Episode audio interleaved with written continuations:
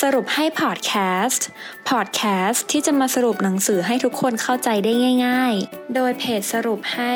เพราะเราตั้งใจทำให้ง่าย สวัสดีค่ะ ยินดีต้อนรับเข้าสู่สรุปให้พอดแคสต์นะคะสำหรับพอดแคสต์ในตอนนี้มินจะมาสรุปหนังสือที่ชื่อว่า งานเสริมเติมชีวิต Side Hustle from idea to income in 27 days หนังสือเล่มนี้คือคำตอบสำหรับทุกคนที่อยากหาเงินเพิ่มขึ้น พร้อมกับทำในสิ่งที่ตัวเองรัก และสัมผัสกับอิสรภาพของการเป็นผู้ประกอบการ ควบคู่ไปกับการทำงานประจำจะเป็นยังไงถ้าเราสามารถสร้างช่องทางรายได้เพิ่มเติมอย่างรวดเร็วและง่ายดายโดยไม่ต้องละทิ้งความมั่นคงของงานประจำหนังสือเล่มนี้คือคำตอบสำหรับทุกคนที่อยากหาเงินเพิ่มขึ้น พร้อมกับทำในสิ่งที่ตัวเองรัก และสัมผัสกับอิสรภาพของการเป็นผู้ประกอบการ ควบคู่ไปกับการทำงานประจ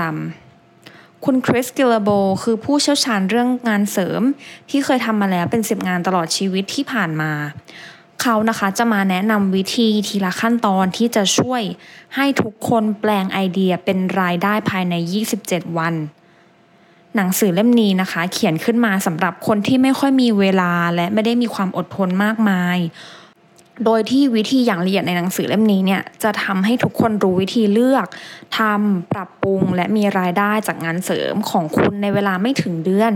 โดยที่คุณไม่จำเป็นต้องมีประสบการณ์ใด ๆ ค่ะ และเมื่อคุณมีรายได้จากหลายทาง คุณก็จะสามารถเปิดรับโอกาสใหม่ ๆ ในการทำงานของคุณได้มากขึ้น ในหนังสือเล่มนี้ค่ะ คุณคริสได้แบ่ง วิถีแห่งงานเสริมออกเป็น 5 สัปดาห์นะคะ นั่นหมายความว่า 27 วันเนี่ยเขาแบ่งออกเป็น 5 สัปดาห์ แล้วเขามีการเขียนอย่างละเอียดในหนังสือว่า แต่ละวันคุณต้องทำอะไรบ้างนะคะ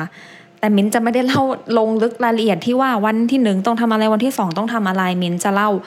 คร่าวๆเป็นแต่ละสัปดาห์แล้วกันนะคะ ให้ทุกคนเข้าใจภาพรวมว่า แต่ละสัปดาห์เนี่ยคุณควรทำอะไรบ้างค่ะ เริ่มกันที่สัปดาห์แรกนะคะ การสร้างคลังไอเดียค่ะ การสร้างคลังไอเดียเนี่ยเราจะมีข้อพิจารณาอยู่ประมาณ 5 ข้อนะคะ ข้อแรกคือไอเดียเป็นไปได้หรือไม่ ไอเดียที่สามารถเปลี่ยนให้กลายเป็นความจริงโดยอาศัยทักษะความสามารถเวลาและทรัพยากรต่างๆ ที่คุณมีอยู่แล้ว ข้อ 2 ไอเดียทำเงินหรือไม่ ไอเดียที่สามารถอธิบายประโยชน์หลักของแนวคิดของคุณได้ภายในหนึ่งหรือสองประโยค และคุณนึกออกว่า จะทำเงินจากไอเดียนั้นได้อย่างไร ข้อ 3. ไอเดียดึงดูดใจหรือไม่ ไอเดียที่ดึงดูดใจในตอนนี้ มันคือไอเดียที่ใช่ในเวลาที่เหมาะสม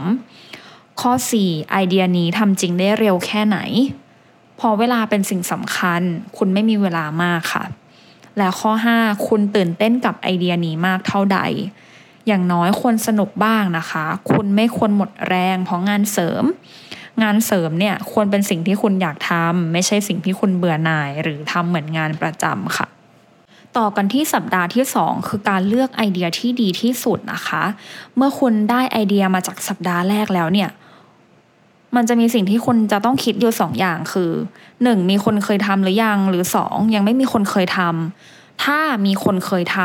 ำให้ลองนึกว่ามีใครกำลังขายสินค้าที่เหมือนหรือว่าขายครึ่งกับเราหรือเปล่า หรือสอง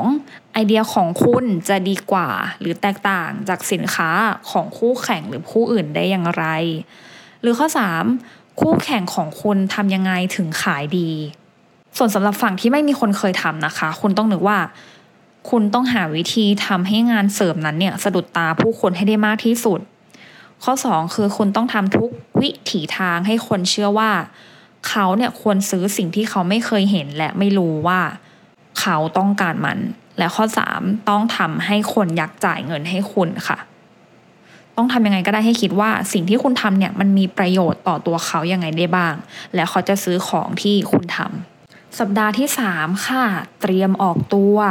ได้ไอเดีย เลือกไอเดียที่ดีที่สุด ต่อไปคือการเตรียมออกตัวค่ะ การเตรียมออกการเตรียมออกตัวเนี่ยคุณสามารถตั้งราคาขายสินค้าได้ การตั้งราคาขายสินค้าเนี่ยในหนังสือแนะนำให้คิดต้นทุนของสินค้า บวกกำไรของคุณเป็นจำนวนเงินหรือว่าเป็นเปอร์เซ็นต์ค่ะ ให้คิดถึงต้นทุนแล้วก็เวลาที่ใช้ในการทำสินค้าด้วยนะคะ ได้ราคาขายสินค้าแล้ว ต่อไปก็อาจจะเป็นราคาขายบริการ อันนี้สำหรับคนที่ขายสินค้าที่มันไม่ใช่จับต้องได้อะค่ะ เป็นสินค้าบริการ เช่น entertainment ทั้งหลาย ตัวอย่างเช่น Netflix YouTube Premium พวกเนี้ยค่ะที่จับต้องไม่ได้ วิธีคิดก็คือให้เอารายได้ต่อชั่วโมงขั้นต่ำสุดที่คุณยอมรับได้ มากกว่าเท่ากับรายได้ต่อชั่วโมงจากงานประจำค่ะ รายได้ที่คุณได้รับเนี่ยจึงต้องคุ้มค่ากับเวลาพักผ่อนที่คุณเสียไป สรุปคือถ้าคุณขายสินค้า รายได้ต่อชิ้นขั้นต่ำสุดที่ยอมรับได้หรือราคาเหมา ส่วนการขายบริการ รายได้ต่อชั่วโมงขั้นต่ำสุดที่ยอมรับได้หรือราคาเหมาเช่นกันค่ะสัปดาห์ที่ 4 เปิดตัวไอเดียกับคนที่ใช่ค่ะ การที่คุณจะเปิดตัวไอเดีย หรือว่าเปิดตัวสินค้าที่คุณออกแบบมาคิดมาเนี่ย คุณจะต้องทดสอบเรื่องใหญ่ 3 เรื่องก่อน คือเรื่องหนึ่ง สินค้าหรือบริการในสิ่งที่คุณนำเสนอเนี่ยมันดีพอที่คุณจะนำไปเปิดตัวไอเดียกับลูกค้าหรือยัง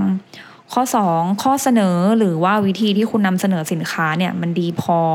ดึงดูดพอหรือยัง และข้อ 3 ราคา สิ่งที่คุณเสนอหรือขายเนี่ยมันมีมูลค่าเท่าใด คุณตีราคามาจากอะไรบ้างค่ะข้อต่อไปที่คุณต้องคำนึงเวลาจะเปิดตัวไอเดียกับคนที่ใช่นะคะ คือช่วงแรกของงานเสริมคุณต้องตอบว่า คุณยังไหวอยู่ไหมนะคะ ไม่ว่าจะเป็นในเรื่องของสุขภาพ ฐานะทางการเงินของงานเสริมที่คุณทำว่ามันคุ้มกับเวลาที่คุณเสียไปหรือเปล่า หรือไม่ว่าจะเป็นเรื่องวิธีการจัดการกับปัญหานะคะ ว่าเวลาคนเจอปัญหาในการทำงานเสริมเนี่ย คุณจัดการกับมันได้หรือเปล่า หรืออาจจะเป็นเรื่องการตัดสินใจในช่วงหัวเลี้ยวหัวต่อนะคะว่าฉันจะฉันจะไปต่อหรือว่าฉันจะพอแค่นี้หยุดหยุดอยู่ที่ตรงนี้ดีค่ะ เข้าถึงสัปดาห์สุดท้ายของเรานะคะ คือสัปดาห์ที่ 5 จัดทับและปรับแต่งค่ะ ให้คุณจดบันทึกรายละเอียดต่างๆ ที่ทำนะคะ เพื่อเปลี่ยนจากกระบวนการให้กลายเป็นระบบที่ผู้อื่นๆ หรือว่าหรือว่าลูกน้องของคุณเนี่ยสามารถนำไปปฏิบัติได้ แล้วก็ให้หมั่นใส่ใจกับผลลัพธ์ที่ดี แล้วก็พัฒนาขั้นตอนปฏิบัติทำซ้ำๆทำซ้ำๆและพัฒนาต่อไป และระบบของคุณมันจะคงที่เองค่ะ จบไปแล้วนะคะสำหรับ Side Hustle งานเสริมเติมชีวิต 27 วัน ปั้นฝันให้ทำเงิน มิ้นสรุปทีละสัปดาห์ให้ฟังนะคะ สัปดาห์แรกการสร้างคลังไอเดีย คุณต้องค้นพบและลงมือทำในไอเดียที่เป็นไปได้มากที่สุด สัปดาห์ที่ 2 เลือกไอเดียที่ดีที่สุด คุณต้องกลับมาคิดว่าคุณจะใช้หรือปรับปรุงกลยุทธ์ของคุณได้ยังไง สัปดาห์ที่ 3 เตรียมออกตัว การตั้งราคาขายสินค้ากับการตั้งราคาขายบริการ ขึ้นอยู่กับรายได้ต่อชั่วโมงหรือต่อชิ้นขั้นต่ำที่คุณยอมรับได้หรือราคาเหมาค่ะ สัปดาห์ที่ 4 เปิดตัวไอเดียกับคนที่ใช่ มันจะทำให้คุณรู้ว่าคุณคิดถูกหรือคิดผิด คุณก็ต้องทดสอบและตรวจสอบมันดู เพราะว่าข้อมูลไม่โกหก และสัปดาห์สุดท้ายการพัฒนาแบบก้าวกระโดด เพื่อขยายงานเสริมของคุณ คือคุณต้องวางระบบให้กับทุกอย่างเท่าที่จะทำได้ค่ะ หวังว่าทุกคนจะได้ประโยชน์จากพอดแคสต์ในตอนนี้ พบกันตอนหน้า สวัสดีค่ะ